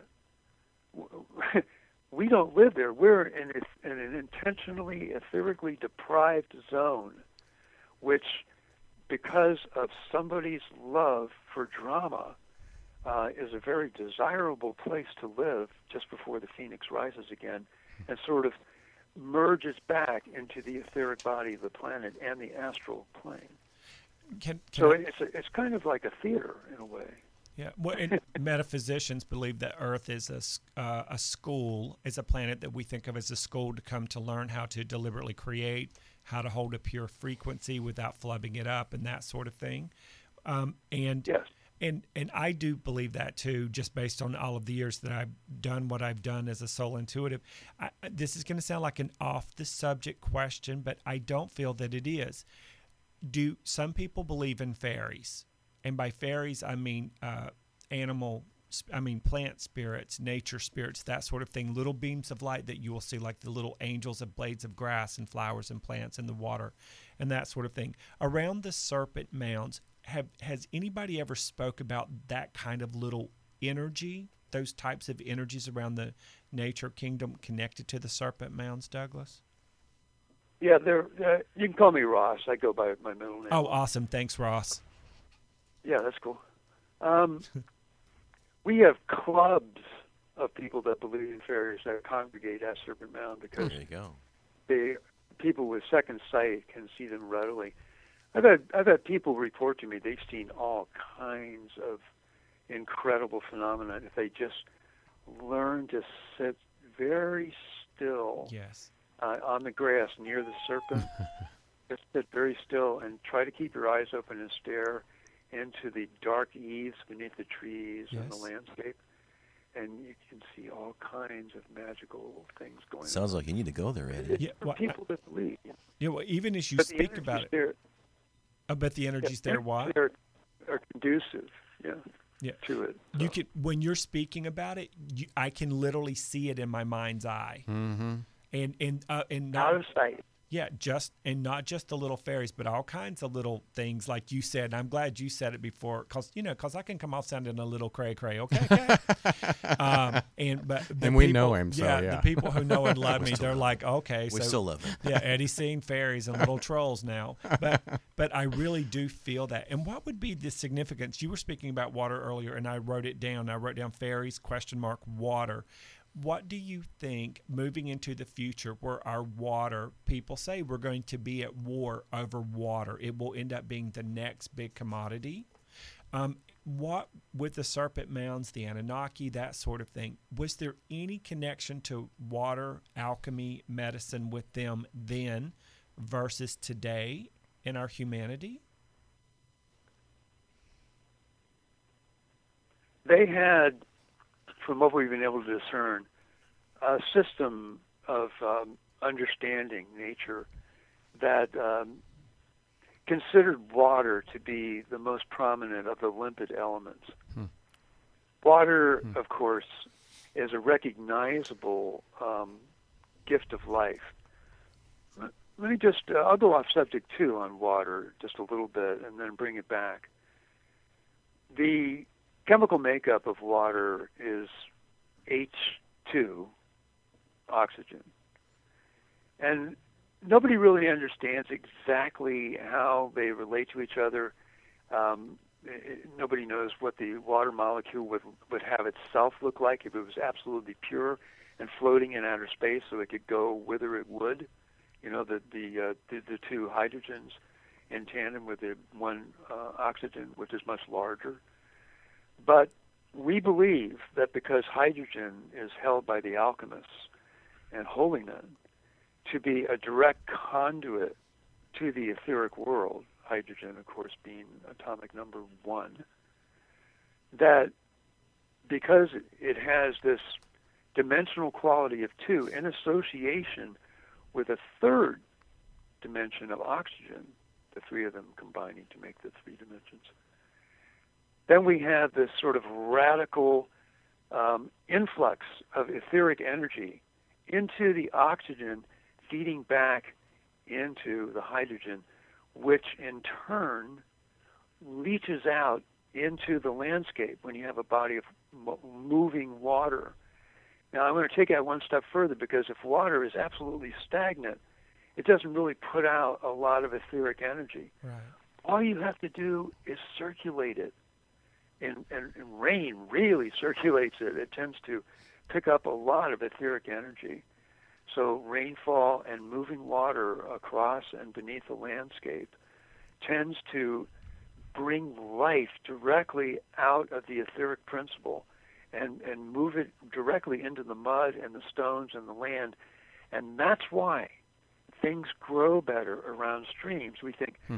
that's silly. It's because there's water there. Duh. Yeah, because the water's connected to the spirit. You know, that's why the, the creator made water. It's the one of the most clever designs and so simplistic. Well, also the water is kind of yeah, circulating, so it's energized, of sorts, right? In a stream. If it's, what the giant? No, the water. If the water is in a stream and it's kind of circulating, then it's being more, you know, it's being aerated and it's being more energized. So therefore, you know, that might absolutely. Yeah. And a whirlpool. Um, there you go. Really kind of seals the deal on the technology of water. Mm-hmm. To create a whirlpool, especially one that starts on the surface and goes into the earth. Mm-hmm it sort of closes the circuit, if you will, mm-hmm. and creates a portal yep. oh. of etheric energy that just shoots out. So there are Indian legends that talk about that the hmm. origin of many of their spirit animals w- w- came from whirlpools and streams. Wow, it's got goosebumps. And of course, the Cherokee have several stories, and the, the Iroquois have several stories about the phenomenon and miracles occurring around uh, whirlpools because the ether is so powerful there. It just opens up. Uh, you know, hmm. ether normally has trouble eking through into the physical world because matter is so densely packed here. The Manitous opened up the doors to the etheric by creating these great divining exercises of combining the sky energy with the earth energy, you know, the negative energy with the with a positive earth energy. And this opens up the etheric world temporarily. And, and you know, when you keep them going all the time, you actually call the clouds to the place. You know, like the Great Pyramid is supposed to have been able to call the clouds and, and create rain mm-hmm. and, and life force everywhere to the desert. Well, the same way with the Serpent Mound, we believe that one time it called the clouds so effectively that we're, we have this legend that was passed down to us from the Lakota traditions that says, in the days when the thunderbirds were living on the earth in the form of giants, the rains came without the sound of thunder or lightning, but that when the giants resumed their form as thunderbirds and lived in the sky, the rains returned, and men feared the lightnings mm. because it was a return of the time of darkness to mankind.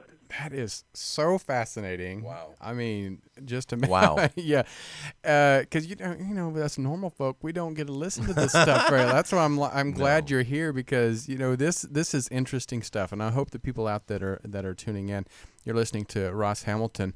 He is an expert on the Great Serpent Mound in Ohio. In Ohio, outside of Cincinnati. And uh, make sure you go pick up uh, one of his books called Star Mounds: Legacy of, of Native American uh, Mystery, uh, and uh, so fascinating. And another question I have for you that uh, we we talked about uh, energy earlier and uh, the masterwork in Earth energy. I don't know if Eddie and Walt that you read about this, but you know the Serpent Mound is pretty much right in the center of a meteor crater.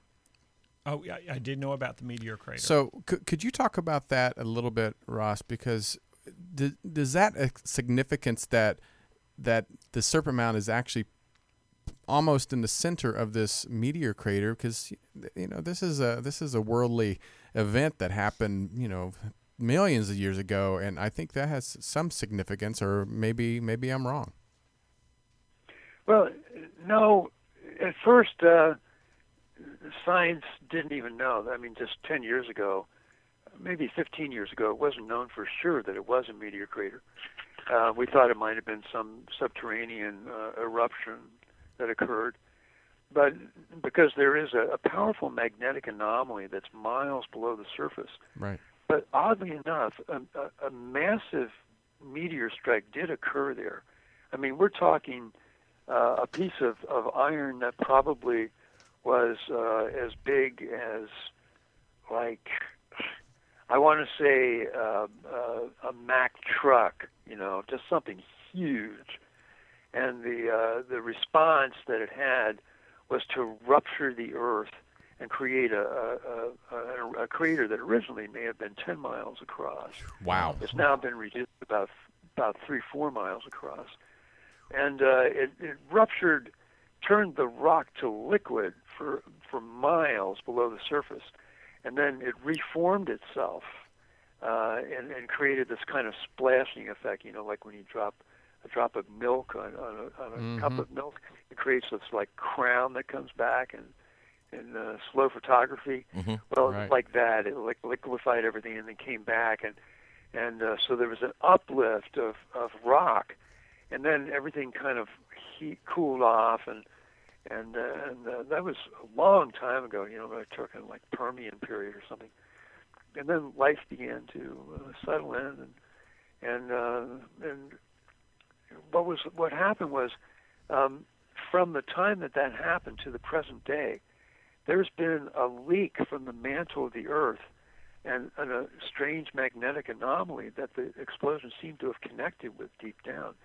that endows the Serpent Mound meteor crater with an uncanny amount of lightning uh, calling, uh, weather anomaly producing uh, energy that can, uh, in layman terms, be, be described as an extensive positive charge, a charge that has so much magnetic energy, but just enough electrons in it that it holds the electro, the the uh, the magnetic flux, and is able to pull it off the magnetic field of the Earth instead of having it maintain rotating with the magnetic field of the Earth.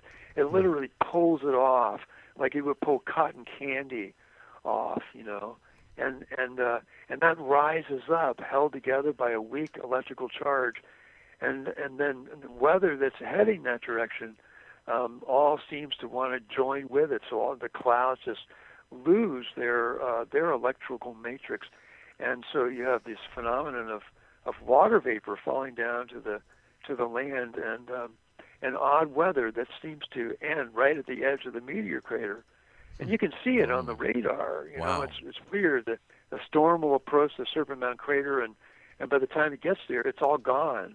or if it does get that far, the the Serpent Mound crater sucks all the energy out of it. It's just amazing. Well, they used that energy when they built the Serpent Mound. I think they tried to uh, kind of bring together a lot of acreage and focus it to that one point, so they could create a living God kind of Manitou something that uh, would hold on its altar up to heaven and invoke the spirit of the gods in the form of a not lightning. It was something far more powerful. It was like plasma or something that that when it was partaken of, it became like manna to these people, and that's why it said even um, uh, by the Sioux.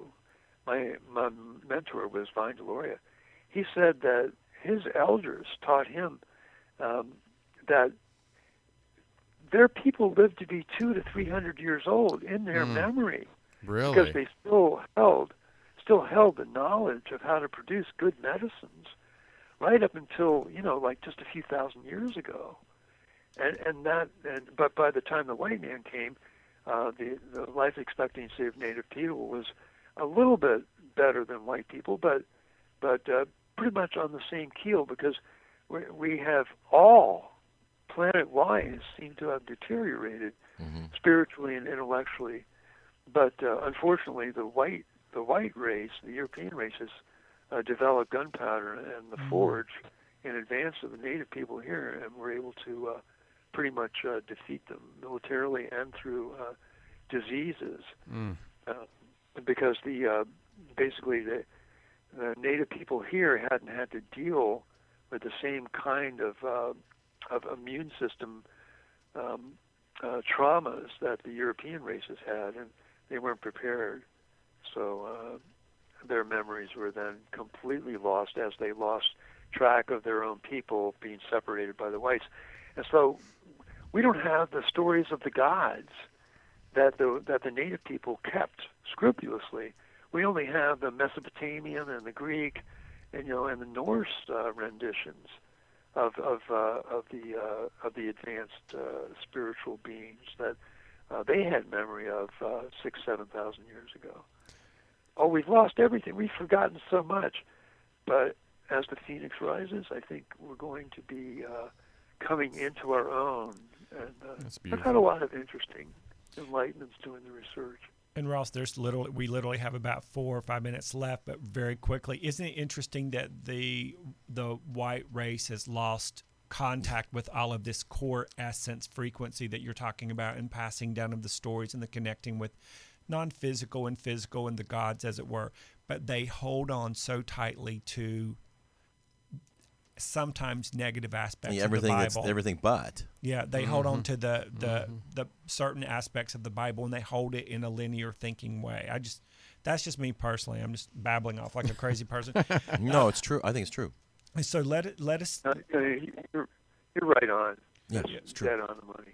yeah, w- and so And, and it's the money that, that does it. You know, it, Yeah. it's uh, we can see the whole problem inherent in our banking system, our current banking system. yes, How you know this usury has made slaves of most of the world's people, and and that um, it's only if we can stop this marginal uh, profit taking of the banks where they loan us money, but they they never had it to begin with. They just tell us they do, yes. but we pay them back with our labor and our sweat and our hard work. And we do. And Wall Street That's and Washington are more connected than anybody wants to admit. Mm-hmm. oh yeah. Mm-hmm. Well, and and so how That's gonna. That's yeah. Go ahead. and Ross, how can um, Tony's listeners get in touch with you? Do you, your website and different ways to get in touch with you on social networks? Because we want them to know about your newest book, Star Mound's Legacy of a Native American Mystery, and and you have other books too, The Mystery of the Serpent Mound, A Tradition of Giants, and Wonders and Mysteries of the Great Serpent Mound. Well, Wonders and Mysteries you can get through the Serpent Mound Museum store, Oh wow! along with all my other books. But for a couple of my titles are, are available on Amazon. Uh, my publisher's out of Berkeley, and they have a good distribution network. So uh, you know, Amazon sells just about everything. right. So you can find uh, my titles under books by Ross Hamilton, Amazon. You type that in. Also, Ancient American Magazine has a bookstore. You can get some of my titles through it. And then uh, I have a Facebook site, but I, I have no website at this point Okay. because I'm not ready. I have so much to do before I can do that. And my website is Ross Hamilton, and I have the icon of the Serpent Mound in winter with snow covering it. Oh. So I, I accept anybody, virtually, practically anybody. I like how he, he Yay! correct you. I know. Uh, well, Well, before if I find out you're a prostitute, I, I'll say no. Oh. Go, go away. A- a not a high class one either. Even if you're a high class, and we'll. I'm, I'm an yeah. escort. yeah, right. All right. So the, the last question is we you know we always we always end up trying to tie something into you know UFO alien or extraterrestrial you know when you talk about UFOs you talk about hot spots is the serpent mound is that area known for a hotspot with UFOs And the crater. and the crater Yeah, I'll put it this way. For some reason that nobody really understands, Wright Pat, who is believed to hold the uh, the remains of uh, the the crash vehicle from out in um, New Mexico. I guess it was Nevada back in the uh, back in the late 40s, uh, Yeah. that famous crash. Uh, yeah Roswell. Roswell Um, they yeah, and the one that supposedly has done a lot of the testing for the stealth, you know, which uh, has the technology for the um, Philadelphia experiment, you know, Mhm. to do it. They rule the whole corridor space in that area. oh You know, my god really Commercial flights, unless it's just a, you know, a quickie. Um, when the Serpent Mound Wow. crop circle appeared, uh, they were down there with Harrier jets, taking pictures, hovering over the field, and they sent in agents wearing entirely black, um, and they were crawling around the, the soybean field, taking samples. They were there, Johnny on the spot. They didn't even ask permission from the landowner. Mhm. And they- wow They just took off. And uh, I mean, there's some serious UFO protective stuff going on in that area. Um, we've had a number of sightings. There, there's just phenomenal amount of weird and and timely and and I guess you would call it ethereal and stuff and vortexical going on in the region. Yeah. I, I mean, I could write a book. About It, well, and I, mean, I think it- you should. It literally sounds like it's a portal between worlds on on, on on a small level from the fairies all the way up to the phoenixes. Yes. Oh, thank you, Ross. Well, Ross, thank you so much. We so appreciate you taking the time out and uh, and be a part of the show. And again, we always invite back people we really love we and, like, and, and we like, and we would love to invite you back Yeah, again because come we have so much more to talk about. I know. Yeah, yeah. Okay, man. Thank All right. you so much. Thank it's my you. pleasure. Yeah, and come back soon Okay. and, and take care. We'll talk to you soon. Thanks, All Ross. Okay. right. Bye bye. Okay. Bye. All right, guys. Well, it is uh, time to say goodbye to everybody. Uh, Fastest two hours on radio. I know it's uh, this. This is uh, one of those times where it's uh, you know you learn so much, and the, like the title says, "Truth be told, and experience becomes truth." You know, it may not be your truth, but you know you can always learn something from uh, uh, somebody that has spent years of research and years of digging into you know archaeological sites and you know traveling the world and uh, you know like us. Well eddie's had a chance to travel but i've never been to these places that i've always wanted to go and i'd love to go to the serpent mound and machu picchu and and we want to thank all of our guests that, that come on the show and uh, don't don't don't don't tune us out yet because in october we have some Two shows. amazing shows two shows. One on Halloween, 31st. Halloween. Uh, Eddie, And I I think, Eddie's been working on trying. We're trying to get a séance together, Yep. And I think that's gonna be really good Friday. Live, time. live seance, and then we have one of the. Is it the 17th? Seventeenth. Uh, 17th. yeah, Craig. Uh, Craig, Craig come. Campobasso, Craig, it's out- what was stranger at the Me- Pentagon, and he's got a great book about the extraterrestrials, the different races, the different We saw the movie, star too. system. I know. We stayed up till midnight Yeah, in we did. Burbank, which That's- Eddie and I don't That's usually old do. people.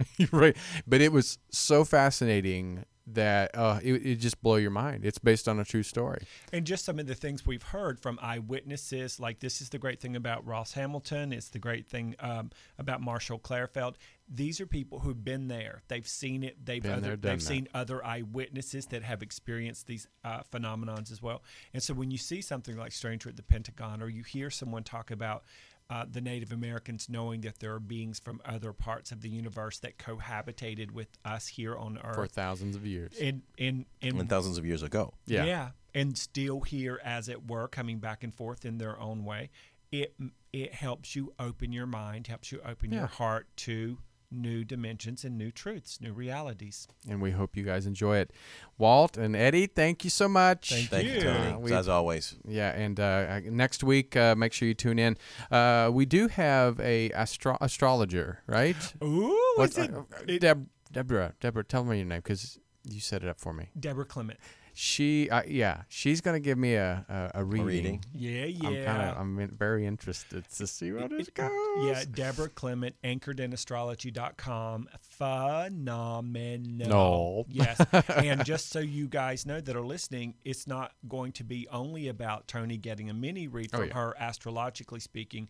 It's about the country, what's going on in the United States, what to look for, what to look out for, what to be excited about between October, November, and December, going into the top of January and February. Well, we have a big election coming in in the early November. Oh, There you yeah. go. Right. This is going to be a good one. All right. We'll talk to you later, guys. Have a great weekend.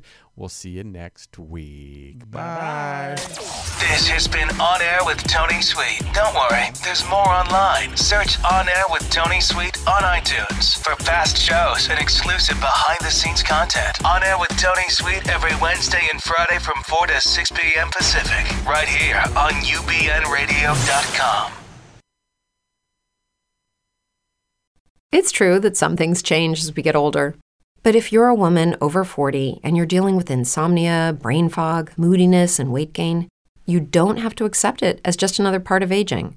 And with MIDI Health, you can get help and stop pushing through it alone. The experts at MIDI understand that all these symptoms can be connected to the hormonal changes that happen around menopause, and MIDI can help you feel more like yourself again. Many healthcare providers aren't trained to treat or even recognize menopause symptoms. MIDI clinicians are menopause experts They're dedicated to providing safe, effective, FDA approved solutions for dozens of hormonal symptoms, not just hot flashes. Most importantly, they're covered by insurance. 91% of MIDI patients get relief from symptoms within just two months. You deserve to feel great. Book your virtual visit today at joinmidi.com. That's joinmidi.com.